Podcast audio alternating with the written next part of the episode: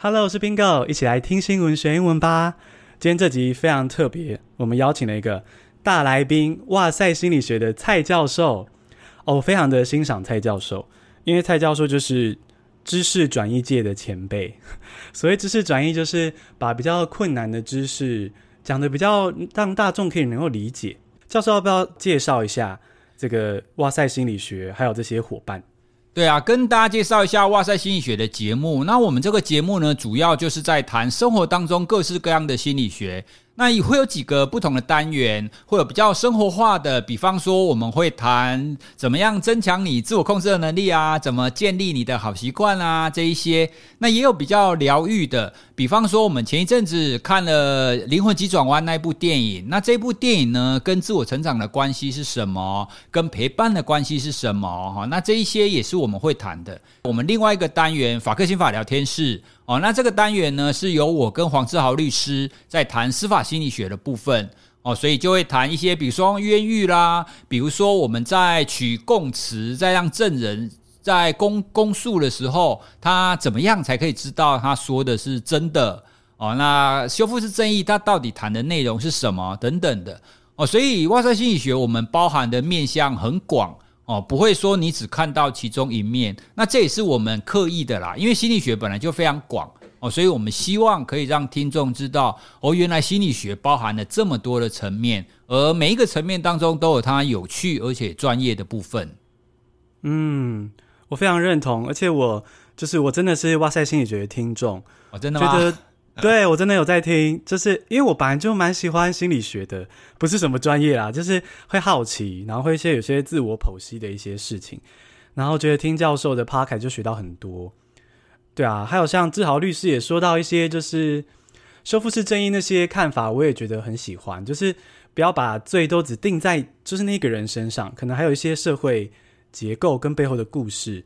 我很喜欢很喜欢这些概念，嗯，所以非常哇，那太好了，你你就是我们忠实要传达的那一些对象哦，真的哦耶！我今天就是邀偶像上访谈的心情，哎，我们也算是就是难得可以一起录哎，因为我们上一次是在 KKBOX 的聚会遇到的嘛，对不对？对，那一次是一个啊、呃，让大家知道一下，是一个 Podcaster 的小聚会，然后。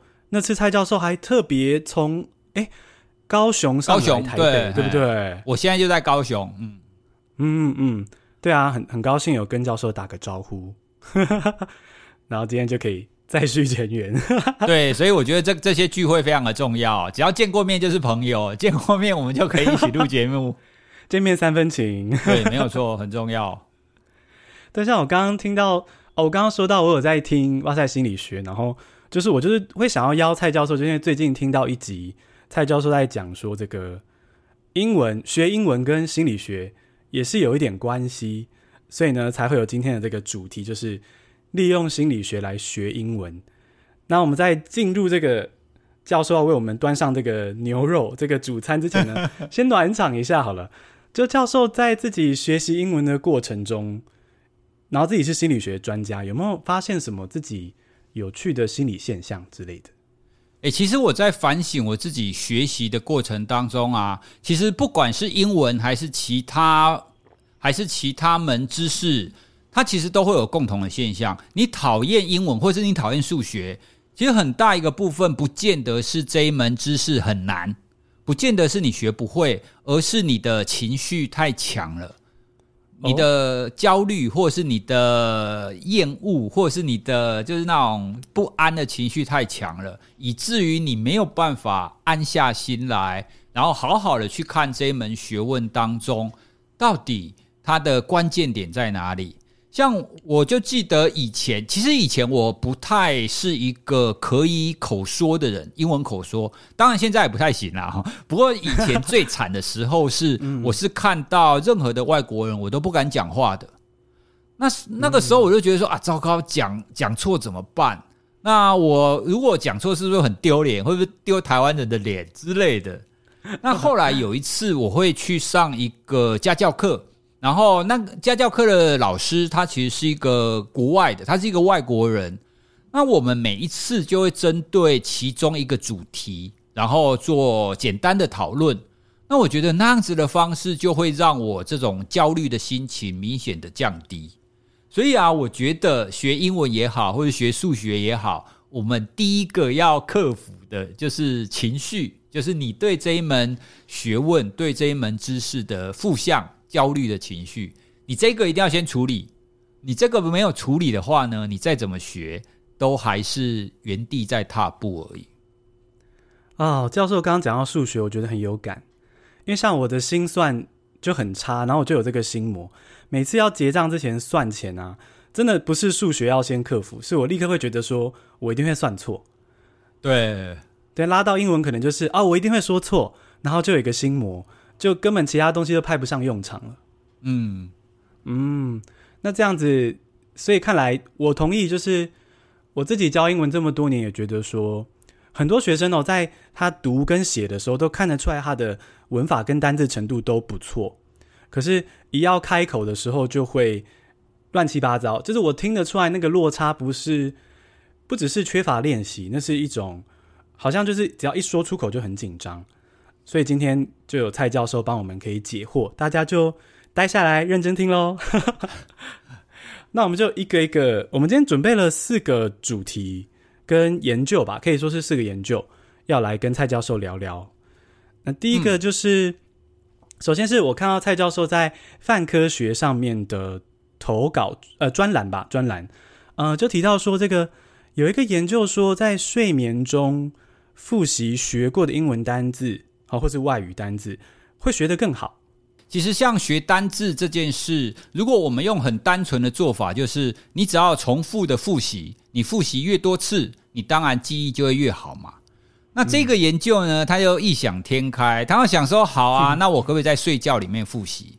我不晓得大家以以前有没有听过，就是所谓的睡眠学习法。我小的时候曾经啊，就想说，嗯，我在睡觉的时候，我就播那种 ICRT 啊，或者是播那种外国人在讲话、唱歌的那个广播。那在睡觉当中听着听着，我会不会英文就变好了？或者是我的口音会不会听着听着就变好了？我相信很多人以前曾经都会有过类似的想法啦，哈，就是睡觉的时候听会不会有帮助？那当然结果是很难的啦。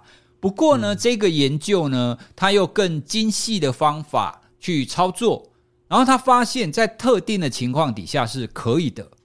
怎么说呢？他的做法是说，第一个，你的条件就是你在睡觉时候听的这个单字是你醒着的时候学过的。啊，比方说我在睡觉前，我在醒着的时候，我有学过 apple，然后就 apple apple。我在醒着的时候呢，我就重复一直学这个单字，然后等到睡觉的时候呢，真的睡着了以后，就在我的耳边，然后再再次的出现 apple 这样子的单字。好，那它的结果就发现啊，如果你是出现那一种你本来就学过的单字。那么等到你醒来以后呢，你对这些单字的记忆力会明显的变比较好。换句话说呢，如果你是听那种你白天没有听过的，或者是你听那种你根本听不懂的，哦，那在睡觉里面听这种你听不懂的、你没有听过的，是没有用的。哦，所以这个研究呢，它强调的是复习。哦，你在睡觉当中复习其实是有帮助的。哦，那这个呢，其实。他我睡眠研究者，他其实是想要探讨的是说，当你睡着了之后，因为很多人的想法都会觉得说啊，睡觉睡觉了，你的大脑就要休息啊，你的大脑就没有工作啊，等等的。可是呢，从这个研究看来，当我们睡觉的时候，其实你的大脑仍然有一部分的功能在持续运作着，而且呢，这可能可以帮助你白天的学习。哦，因为很多的研究都发现，你白天的学习跟睡眠是有关系的。你睡得越好，你白天的记忆就会越好。哦，所以这个研究算是当初是颠覆了我的想法啦。因为我当时是觉得说，睡觉当中学英文根本是不可能的事。哦，就就像我刚刚讲的，在睡觉的时候听 ICRT 啊，英文会不会变好？其实很难。哦，那但是这个研究讲的就重点就在于，你要是复习。哦，如果是复习的话，它就有可能可以有帮助啦。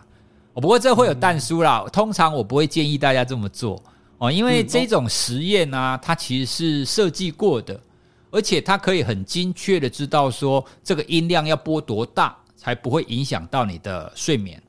哦，如果说你没有做过这样子的测试，你就想说，嗯，太好了，今天蔡老师说睡觉的时候播 播一些英文单字的复习，我的英文就会变好。那你就这样一直播播播播，但是你如果音量没有控制好的话，反而会让你的睡眠品质变差，你可能会睡得不好。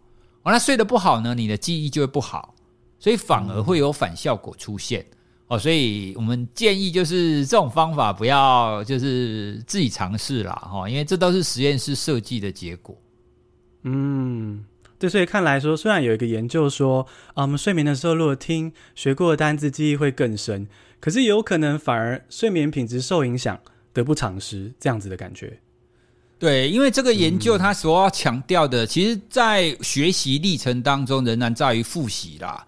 嗯、你你。你就把睡眠当成是另外一个状态，好，那那一些复习过的人，在睡眠当中复习过的人，他就等于是增加复习的经验嘛，哦，所以整体来讲，就是你复习越多次，你的学习就会越好，哦，那睡眠当中的学习只是用一种比较巧妙的方法，哦，让睡眠当中你的大脑仍然会运作。可是话又说回来，以睡眠的角度而言，其实我们也不赞成这么做，因为你想想看嘛。你睡觉的时候，为什么你的大脑的讯息要这样减弱？就是因为为了要让你的大脑可以有充足的时间去做它该做的这些修复啦，或者是整理资讯整理的这些工作。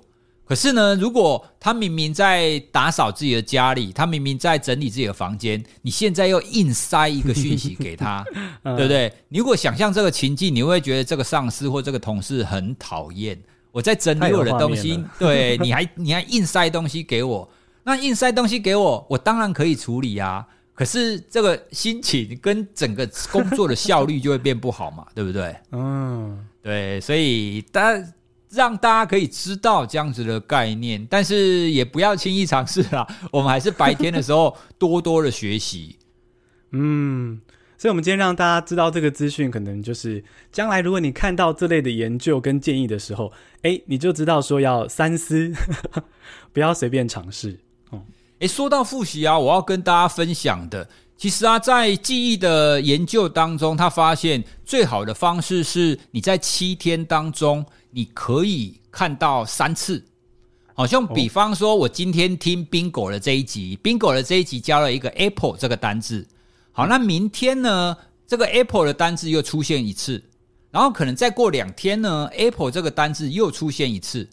哦，在七天当中，如果出现三次的话，这样子的记忆就会明显的提高，非常非常的多，它就比较不会衰退。哦，所以这个在学习理论当中，这个是非常基础的，就是你只要有复习的话，它的效果就会明显的比较好。然后它这个强调的是，你复习的间隔越短越好。哦，就是你今天学，你最好是明天或后天你就复习。七天当中你有三次的学习，这样子的效果就会持续蛮久的。嗯，对，蔡教授这样说的意思就是呢，有听 Bingo 的 Podcast 的话，一集每周要重复听三次，帮我刷一下。欸、其其实我有想到一个方法，如果你以后啊，就是 Bingo 变成是一个 App 啊，你可以听完今天这一集之后，然后你明天你就跳出一个小游戏，然后就这个小游戏呢，就让大家猜说，哎，昨天出现 Apple 这个单字呢，到底是什么意思呢？选择题：一苹果，二香蕉，三芭乐。哦，就是让他让他去回顾，让他去复习一次。然后如果答对了呢，就可以集点。然后这个集点集久了以后呢，那你就可以获得就是 Bingo 的一张奖状之类的。哦，可以可以，小礼物都可以。对，如如果可以用游戏化的方法，把后面的这个复习就是都出现两次哦。因为今天听到 Apple 嘛，哈，第一次学到。那明天，然后你要用那种选择题的方法，又让它加深一次印象。那在两天以后，你又出现一次。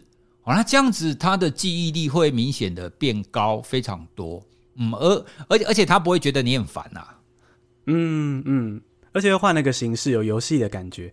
啊，这个建议好棒哦，而且其实这样也比较好玩呢。对啊，所以如果我们可以把背单字这件事情后面的复习把它变成游戏化的话，我会觉得学生学起来会快乐非常的多。如果以前我的国中老师是这样教我的话，我的英文应该会好很多吧？我们国中老师以前就是，啊、对你学不会我就打、啊。嗯，那这种情况底下，大家对学习就会比较有负面的感受了，会觉得很焦虑。说不定我们很怕犯错，就是因为这个阴影。哎呦，老实说，我觉得我自己是哎、欸，真的哦。对啊，所以教授有遇到比较凶的英文老师。我们的所有科的老师都很凶啊，真的、哦、啊，好可怕哦。可能对啊，可能对，可能以前的老师更敢打哦，现在老师又更不敢打了。对，我我们以前就很单纯啊，你的标准是几分？嗯、那可能少一分打一下，或者少五分打一下，好恐怖哦。所以现在的教学环境真的对比以前，其实改改善蛮多的啦。嗯嗯，真的太好了，不然我觉得还蛮可怕的。因为到我这个时候就已经相对比较少了，就是老师打都打得很小心。哎，可是你以前学英文的时候，老师都鼓励的比较多吗？不会有处罚吗？会，也会有，可我没有被处罚。但是。但是呢，同学有被处罚的，也没有老师，就没有教授以前这样子这么敢。我觉得到我们这边已经可能媒体跟网络比较发达，老师们也比较小心一点。已经开始知道要正面的鼓励啦，就是单纯用负面的这样子处罚的效果，其实对学习是不太有效的。因为在学学习理论那一些研究就非常清楚的知道啊，你要让学生愿意学，你一定要是正面的方式让让他们鼓励他，他才会真心的想学。你用处罚的方法，他都是为了要应付而已。真的，对啊，教授说到这个。正面的学习啊，我觉得刚好可以切到我们的第二个研究，第二个主题就是喝酒。听说英文会变好哦，就是那种这种好心情跟放松的这个状态，这个正面的这个英文会变好。这个我其实就是从哇塞心理学听到的。那教授要不要分享一下那一集的一些你的亲身体验呢？还有这背后的原因？那一集他谈的是说，当我们喝了一点小酒，而且特别是在社交情境的时候，那因为酒精的酒精本身会让人放松嘛，它是一个就是放松的效果。那当你比较放松的时候呢，你你的理智线、你的理性就不会那么的坚强哦，所以很多东西你就比较会放得开哦。那那个实验很有趣，他就让有喝酒的人跟没有喝酒的人，就针对同样一个主题去做英文的对谈。哦，所以比方说，就是诶，我们每一个来参加实验的人都要聊五分钟的《鬼灭之刃》，但是要用英文。嗯，好啦，那这些人当中呢，就有一一部分的人有喝酒，有一部分人没有喝酒，可是他们英文程度都差不多哦。哦，那做完以后啊，他们再交给第三者去评分，说谁讲的比较好。哦，就每一个人都会有评分，那结果就发现那一些喝了一点小酒的人，他们讲的明显的变得比较好。哦，那研究者是推测啦，他们觉得说，因为喝了一点小酒，你变得比较放松，那你会比较敢讲，哦，你会比较不担心自己讲错。那我自己的经验是没有在喝酒以后讲英文的经验啦，但是我喝酒，我曾经有过喝酒以后演讲的经验。那一次还蛮有趣的。那一次其实我是先演讲哦，因为那一次的讲座我是当天的第一个哦，所以我第一个讲完以后，我就去赴一个午宴嘛，中午跟人家吃饭啊，就是中午吃饭完，我有喝了一点酒。那喝完酒以后，我再回来赶那一天的研讨会的最后一场，因为最后一场是论坛，就是所有的讲者就是在讨论。然后啊，我我就觉得，虽然我有喝酒，但是其实没有什么影响。我神志还很清醒啊，就每一个喝酒的人都会这样讲了，好，就是自己自己没有醉，没有影响。可是啊，我等到最后的论坛结束以后，然后办理会议，我办理那一次工作坊的工作人员，他有跟我说：“哇，蔡老师，你今天讲的特别好，诶，你今天讲的比以前都还要好，因为我们那个工作坊是重复性的，好，是在不同的县市，然后都轮流举办。那那一次好像是第二次还是第三次吧？”对啊，他们都说哇，蔡老师你这一次讲的特别好，所以他要说 以后我演讲的时候应该要都先喝一点酒，喝一点酒以后来讲可能会比较好。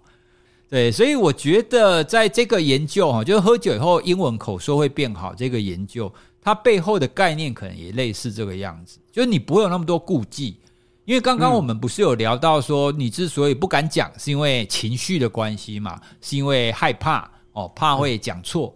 那喝酒以后就啊，算了啦，管他，讲错就讲错嘛，啊，我就喝醉了啊，你要怎样？所以教授后来在演讲前会让自己微醺吗？啊、没有啦，其实、啊、没有，其实是说说而已。其实很难，因为我因为我其实是喝酒很容易脸红的人哦，哎，所以如果我喝了一点酒开始演讲，那会很明显，就是你会看到有一个人脸很红在演讲，那我觉得嗯，这样好像对听众不太不太好意思。对啊，不过现在录 Podcast 搞不好可以哦。我有看过哎，就是我有一次不能透露这个人的名字，私下来跟教授说。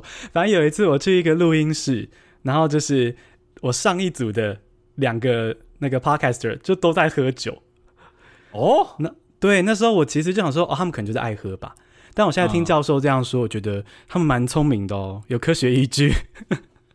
对，其实我后来想一想啊，喝了点酒以后再录，搞不好真的效果比较好。像是因为酒精本身它就是一个会让你放松的成分嘛，所以生理上它本来就会让你放松。那心理上呢？其实我我我们可以想一想，我们在什么情境底下会喝酒？我，大部分都是你想要放松一下，哦，你想要跟人家对谈，或者是跟人家社交的时候，你才会喝酒嘛。所以酒这个心理意义上，它本来也就会有让你比较放得开的这个意涵在里面哦。所以你如果在录的时候哦，比如说我们今天是一起在录音室录，那我们两个都喝了点酒，然后干杯，那种情境你就会觉得说，诶，现在是比较放松的哦。哦，所以如果你是主持人的话，你就比较容易挖出这一个人的心里话，他就比较容易讲多一点的八卦啊，讲多一点的秘密啊。原来是这样，下次我要记忆打酒给我的来宾。如果远距的话，哎、欸，谢谢教授提供这个 tip，因为对我现在正在开始做访谈嘛，对不对？这个这个方法不错。嗯、有时候我觉得像马马里奥跟我喝一杯啊，他们那个节目，嗯、他们就常常在边录的时候边喝酒嘛，我就觉得嗯，嗯，这个的确是蛮好的一个访谈的方法哦，你可以让来宾卸下心防。啊、哦，就会比较愿意跟你敞开心胸跟你聊天，因为很多访谈节目，它其实是希望让来宾可以讲更多一点嘛，哦，不要那么防备心那么重。那就像我们刚刚在讲，就是英文一样啊，你你之所以不敢讲，就是因为你担心自己讲错嘛，你有防备心在。哦，那在卸下心防之后，你要挖他什么秘密，挖他什么八卦，就都会出现。天哪，我好跃跃欲试哎！下次我一定要请他们喝酒。教授如果再来的话，就会好啊，没问题啊。其实 其实我也很好奇，我喝了酒以后录 podcast 会不会比较好哦？搞不好我我觉得我下一次可以录看看，然后再放上线，然后再问听众说：哎，你觉得哪一集录的比较好？盲测盲测的感觉。对对对对对对对，来试看看，可以可以。哎，话说教授刚刚提到说喝酒是放松，所以英文说的比较好。但我我有一个不一样的经验，就是我不喝酒，可是我大学的时候发现啊，如果我跟同学吵架的时候，我跟 A、B、C 同学吵架的时候，我英文就特别好，生气的时候 英文特别好，特别溜。为什么啊？教授有听过这个相关的研究吗？你非常擅长用英文骂脏话吗？没有没有，我我倒不是一直骂脏话，我只是。用英文跟他吵这个道理，这样子哦，哎、欸，然后就觉得哎、欸，我生气的时候讲的特别好，哎。可是，但那个时候你所谈的内容会有很多认知负荷吗？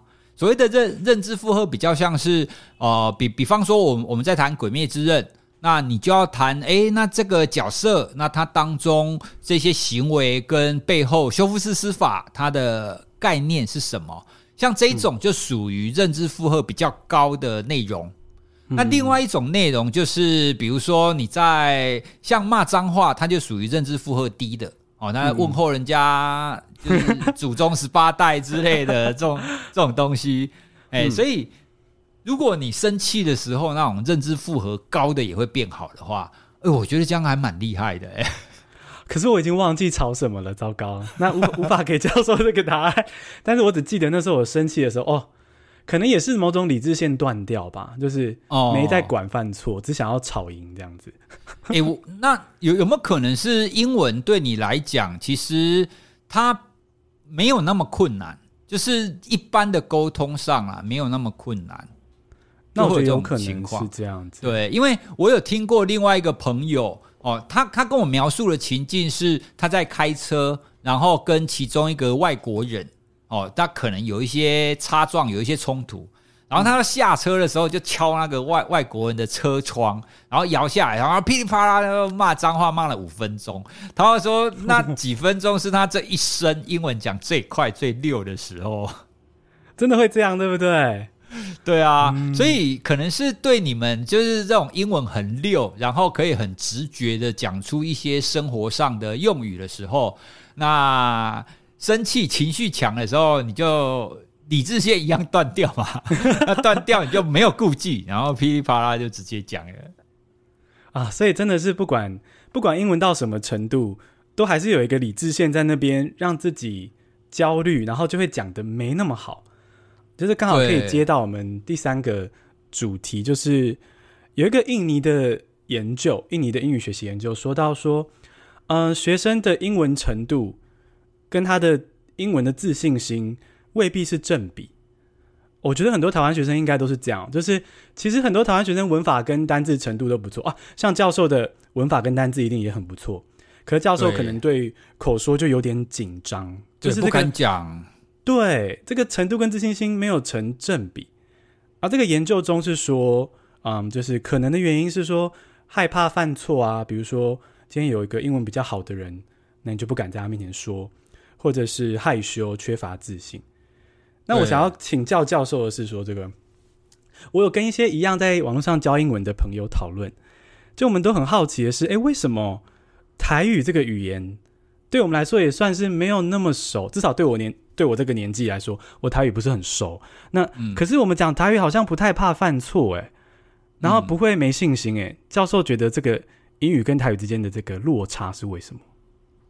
我我觉得其中一个原因，当然台语相较于英语，它还是比较接近我们我们现在讲的这个国语了哦。那姑姑且我们称它为国语哈、哦，它还是比较接近这种形态的。那另外一个啊，嗯、我觉得。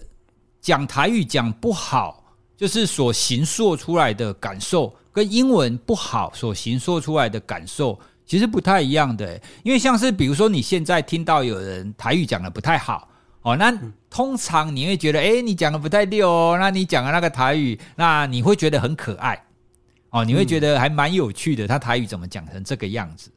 可是啊，英文如果你英文讲的不好，大家的反应就会，诶，你是在攻下。哦，所以我我我自己来联想，就会变成是，其实我们如果跟外国人讲话，那讲英文讲不好的话，其实他们的感觉也可能像是我们在讲台语讲不好的感觉一样，他不会嫌弃你，他不会觉得说，诶，你怎么那么笨，你怎么会讲错？哦，他可能也会觉得说，哎，你讲的这个很可爱。像是外国人讲中文讲不好的时候，我们也不会觉得他很笨啊，对不对？哎，你好吗？啊、哦，今天天气真好。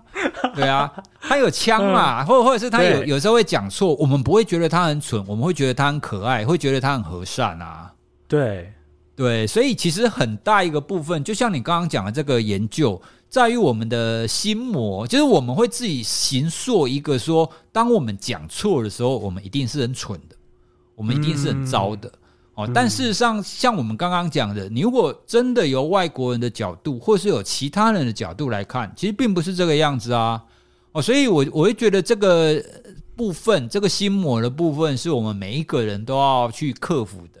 如果你可以克服这一点的话，其实，在英文学习上就会差很多。因为口说就是要讲嘛，那你如果不讲，你就会越退步，你就很难进步。那你只要敢讲，你就很快就会进步。像很多人不是说一刚开始去国外去留学啊，或者去干嘛的时候，一开始都不太会讲英文。可是没办法，为了生存，你去超级市场，你去干嘛，你都要讲啊。你知道硬着头皮讲，那一刚开始也都会讲错，但是讲错慢慢慢慢就会修正了嘛。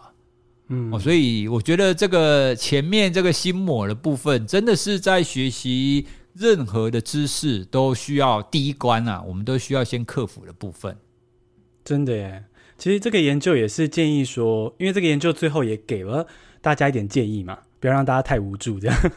他就说，其实是要勇敢犯错，像教授说的，能够用、能够沟通就好。那教授有没有什么建议？就是对我们觉得心魔一定要破除，那有没有什么小技巧是可以让我们克服这样子的，算是自卑感吗？还是说一个没自信的感觉？诶，我有听说过一个做法，好像是蛮不错，而且很合理。他们这个说法是说，学英文啊，他就你就找一群跟你程度差不多的，然后你们就去讲。哦对，因为你们彼此程度就差不多嘛，哦、那反正讲错就讲错啊，嗯、大家都讲错啊。嗯、对，那如果讲错或是不确定怎么讲的时候，我们再来查嘛。嗯，哎，那在这种情境底下，虽然你会觉得说啊，你也不知道你讲的对不对啊，可是呢，嗯、我们一刚开始要突破的，就是我们刚刚讲的那个心房，你一定要多多的讲。那当你多多的讲以后，你的那种情绪，你那种。不敢讲的那种负面情绪就会比较低，那这样子你就透过这种跟同才、跟那种程度差不多的同才多讲以后，降低了这个负面情绪，你以后在别的情境底下也会比较敢讲一点。嗯，我好喜欢教授这个建议哦。我觉得他这个教授的建议是说，这个我们找同程度的人一起练习，也许一开始会会觉得好像没有办法突破，或者确定自己说的好不好。可这件事情很可贵的是。你就终于用英文沟通，对，它变成一个沟通工具。这件事情，很多台湾学生，我觉得算是被教育环境影响的吧，就没有机会体验到说，它就是个语言，它不是科目。对对，所以我觉得教授这个建议我还蛮喜欢的，就是你先，而且在这种情况底下，嗯，你会发现你犯的错跟另外一个人犯的错是不一样的。嗯嗯嗯，对，而而且当你们这个团体如果的关系建立的够好的话，诶，你你发现他犯了某一个错，但是你知道正确的方法，你就可以跟他说啊。那你跟他说的情况底下，因为你你们大家都知道自己程度差不多，所以不会给人家一个说，诶，我在教你或我在指导你的这个感觉，你就会比较知道、嗯、哦，我们各我们彼此在分享我们自己所知道的东西，嗯。我我我觉得这个是很难得的，对对对对对对。那另外一种，如果是用教学的情况，就像我一刚开始有分享的，我曾经跟一个外国老师去做口说的练习嘛。那其实一刚开始的时候，我也不太敢讲哦。那因为这种练习一定是你需要跟这个老师建立起关系，然后你要卸下心防以后，你才会开始跟他侃侃而谈。所以我也是练习了几次以后，我才开始知道说，哦，好，那交谈应该是什么样子。那我觉得最明显的就是，他必须要很清楚的给我说，不管你讲什么都 OK，我没有要纠正你讲的任何的东西。嗯，对，因为我们人很怕犯错，就是如果你你讲的这，诶，你刚刚讲的那一句讲错了，哈，那个介系词要怎么用？嗯，如果是这样子的话，他就会有戒心。但是那一个老师，对那个老师的做法就是不管怎么样，我就是继续跟你讲。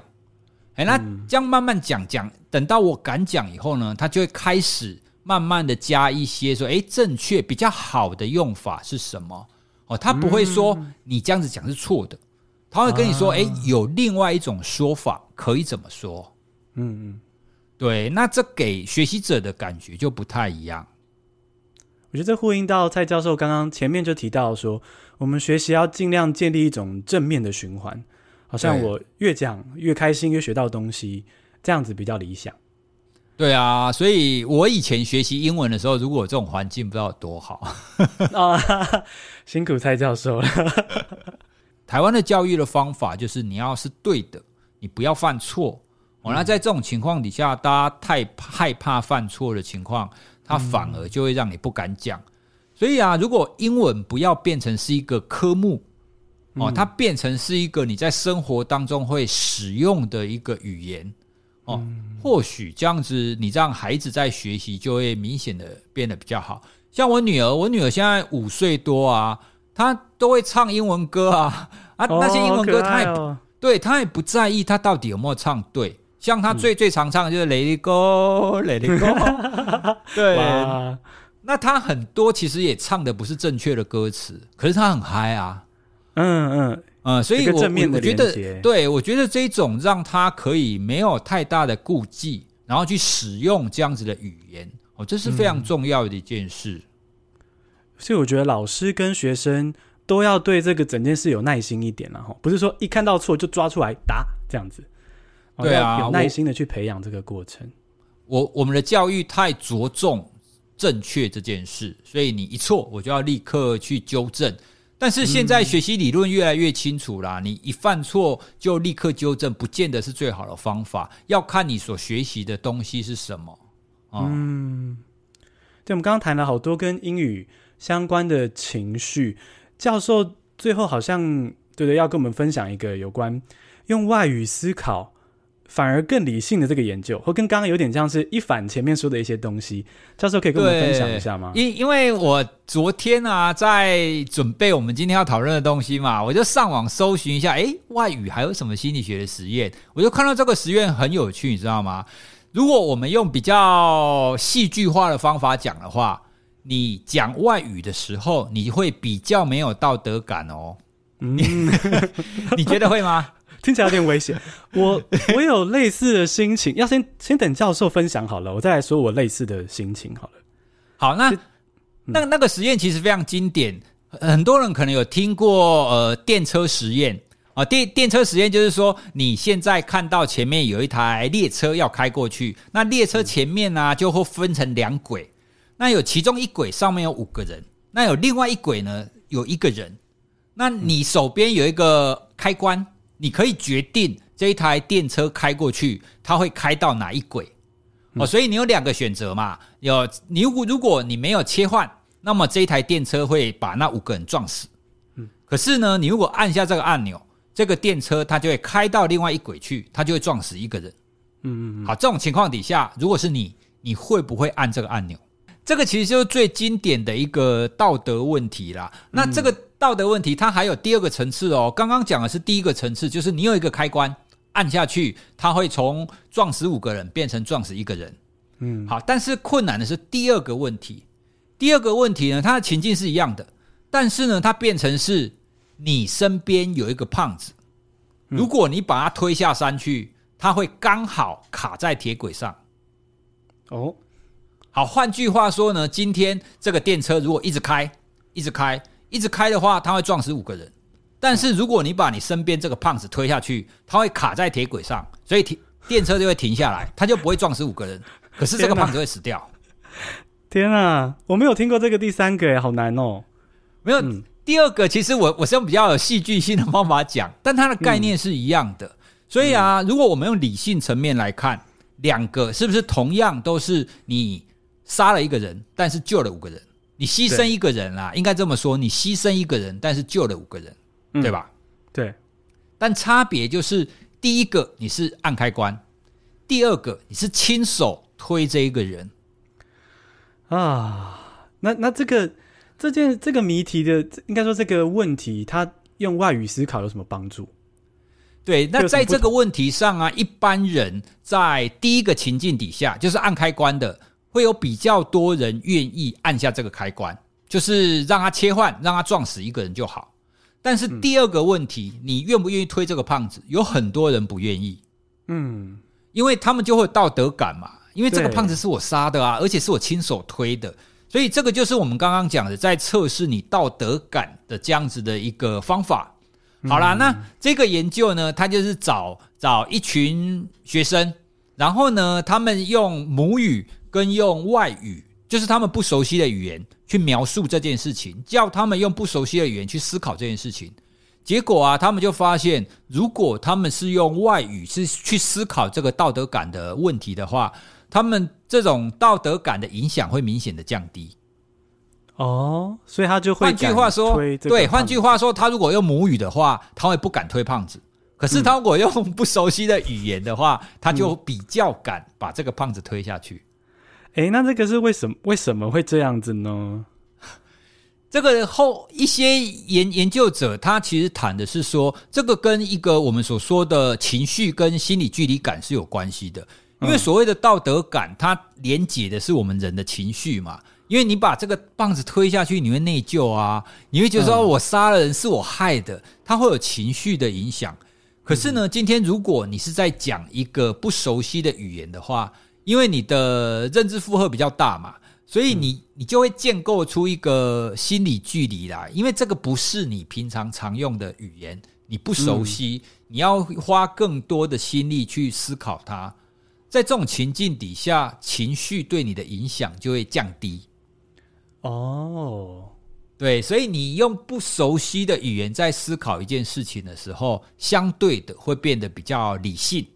哦，那之所以会变得比较理性，就是他比较不会受情绪的影响。这个在一些其他的研究里面，其实也发现类似的现象。用英文就比较不会用用外语啦，不熟悉的外语就比较不会受到这种情绪的影响。这一篇这一篇呢、我昨天发在哇哇在心理学的粉专哦，那下面就有很多人留言，下面就有很多人说，对，就是这个样子。我也常常会有这种经验，对，大家大家对这样子的现象就觉得很有趣。在这边，我昨天看到教授分享这个研究的时候。我有一个联想，可能不算是很直接相关的，但是我发现我有一个利用英文思考事情的习惯，然后我觉得可以跟听众分享一下，就是我在想不通一些事情的时候，比如说被家人情绪勒索，突然爆家人的 对，被家人情绪勒索啊，或者是跟朋友吵架的时候，有时候会，我觉得某种程度上也像是被某种。道德感虽然不一定是正确的道德，被某种道德感束缚，然后才被情绪勒索。然后这种时候啊，我就会自己躲到房间，用英文自己分析这整件事情。哇！然后对，然后我发现我就会想清楚哪些地方不合理，然后我就再带着中文出去吵架。没有啦，带着中文出去沟通。对，我觉得还蛮有效的，然后也可以练到英文。对，教授觉得这个是。跟这个研究的道理是一样的吗？哎，我我我觉得比较像是另外一种情境呢，因为像以前呢、啊，我们开始在学习写学术论文的时候，因为论文都要写英文嘛，那那个时候很多的教授、很多的老师都会说，你在写英文的时候，你要用英文思考。嗯，对。那一刚开始我听到的时候，诶，思考就思考啊，到底什么叫做用英文思考？嗯，可是后来我有几次经验以后，我会发现，的确我在讲中文跟在讲英文的时候，我的思考的形态跟思考的方式会是不太一样的。诶，所以如果套用在你的例子啊，它其实比较像是你本来是讲中文，可是你切换到用英文思考的方式的时候，就等于是你把原来情绪很高涨，就是被勒索或生气的那一个你，就是关在门外。哦，那你转换用另外一种思考方式的时候，你是相对比较理性的，你是相对没有那么受情绪的影响。哦，那等到你思考、你整理完以后呢，你再走出房间，你再切换回来的时候，因为我们每一个人只要做过这样子的状态的转换跟状态的切换之后，你的情绪的强度一定都会降低嘛。嗯嗯，你你在本来的情境底下继续吵。用本来的语言继续吵，那那个强度一定是最高。可是如果你切换语言，或者是你转换场所回来之后，这个强度都降低了。哎，所以这的确是一个蛮好的方法。对，所以学英文还可以解决家里的纷争，很不错。对。你你这个例子，我想到的是，搞不好啊，有一些在做创造力或是创意思考的人，如果他本身自己也是可以使用双语，哦，比如说像你这样子，英文跟中文都很流利的人，那这样子在想问题解决或者是在做创意联想的时候，或许也可以试看看，就是你用中文的情境思考不出来的时候，你改用英文的方式去思考看看，搞不好你想到的东西又不一样哦。诶，我觉得 Bingo，你下次可以试看看。好啊，这是用用另外一个语言找灵感的意思，是不是？对，嘿，oh. 或者是你在想什么脑筋急转弯的问题，如果想不出来的时候，你用另外一种语言的方式去思考，嗯，或许你可以想到的东西会不一样，因为不同语言它思考的方式是有差别的。嗯嗯，好有趣哦。所以真的英文就是，我觉得这也是一个把英文变得更靠近自己生活的方法，因为它就真的来帮你解决一些问题，不会像是个考试。对，他的确，他也成为一个思考的模式啦。哦，它不只是一个让你沟通的语言，因为就中文跟英文来讲，因为它的差异太大，所以当你使用不同的语言的时候，你的思考模式会不一样。那套用回我们本来的生活，可能也可以让你对各种的事件或是各种的问题，你可以出现不一样的想法。哎、欸，讲到这边，我真的觉得这蛮好的、欸，我好羡慕你哦。我觉得这是，这真的搞不好真的可以有不一样的问问题解决的策略。可是教授也有在学了，哎、欸，教授还有在持续跟那位外籍老师学习吗？啊，没有，哦，是哦，赶快把他联络回来。对，真的，我我现在真的也很需要复习外语的口说。哦，真的，今天的对谈比我想象中还要开心，我本来就非常期待了，然后。真的觉得教授真的太有料了。我们来稍微、欸、我们讲一讲，也讲了蛮久了、嗯。对啊，小小的总结一下，我们今天学到一些东西，就是首先喝酒并不是真的让你英文变好，不是说你的单字量就是神奇的增增长，是我们会放松。那再来就是呢，嗯，睡觉的时候听英文复习这招呢，不太建议，因为有可能反而会睡不好。我自己会觉得睡前听、睡前复习倒是不错了。诶，教授觉得睡前。复习可以吗？对，睡前复习的话，必须要提醒的是，你睡前不要学新的哦，也是要复习。对，因为学对，因为学新的，它对大脑来讲是一种认知负荷。嗯，因为睡觉之前我们是要放松哦。那但是呢，如果你睡前是复习哦，那认知负荷比较低，所以如果睡前复习的话，效果应该是还算可以。嗯，哎，教授也有一个睡睡眠相关的 podcast，对不对？教授，对啊，很简单介绍一下吗？嗯我因为我自己本身最深入的专长是在做睡眠呐，哈，所以现在我一些工作也是在去跟企业或跟大众做睡眠的卫教，做睡眠管理或睡眠的教练。那我们那个节目呢叫《睡眠先生的活力学》，哦，所以大家如果在各大 Podcast 的搜寻，你打“睡眠先生”哈，你就会看到我们的节目。那里面呢，每一集我们都会谈一些怎么好好的睡啊，或者是一些睡眠比较有趣的一个研究哦。那其实大家花每花个十几分钟要听一个睡眠的小故事，那其实也蛮有趣的。欢迎大家也可以订阅收听一下。嗯，睡前蛮适合听的《睡眠先生的活力学》。好，我们再来总结一下，就是还有像是英文是语言，不是科目，像刚刚教授说到，就是。真的不要追求完美啦，对不对？就是找一些志同道合的英文互助会一起讲一讲，讲一讲。其实我觉得讲多了，自己也会知道有哪些错，然后对，就反而就会有想要吸收的需求。我觉得这种比较比较主动啦，对不对？嗯嗯嗯嗯。然后再来就是说，英文也可以作为你的思考工具，要么就是提供你一个不同的思考方式，不然就是甚至可以强化你的逻辑，稍微跟道德偏见 say bye bye 这样子。嗯嗯，对，我们今天啊聊了好多好多的研究跟主题。教授最后最后有想要跟大家说些什么吗？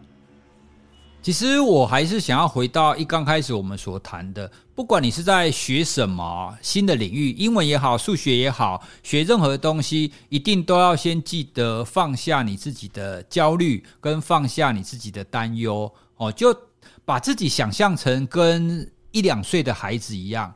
我们可以看你在一两岁的孩子看到任何新奇的东西，我们他们都会想要去学习嘛。哦，所以我们试着把自己回到这样子的一个状态，那你的学习就不会有那么大的负担。哦，不会想说，诶，我今天一定要学得很好，要学得完美，不敢犯错。你看小孩子到处都在犯错啊，一两岁的小孩到处都在犯错，他们都没有在怕的啊。对啊，而且可是他们学习力是最好的。对，要要要在这种状态底下，他的学习的状态才是最好的状态哦。所以我们要返璞归真，我们要回到那个最初始的状态。嗯，这个节奏的也太好了吧，教授！返璞归真，返璞归真，大家学英文返璞归真。非常感谢蔡教授，然后也恭喜各位听众，嗯、我们今天用心理学学好英文。那如果你喜欢我们这集的访谈的话，记得搜寻“听新闻学英文”，还有“哇塞心理学”，订阅留五颗星的评价。谢谢收听，好，那我们跟大家说拜拜喽，拜拜、嗯、拜拜。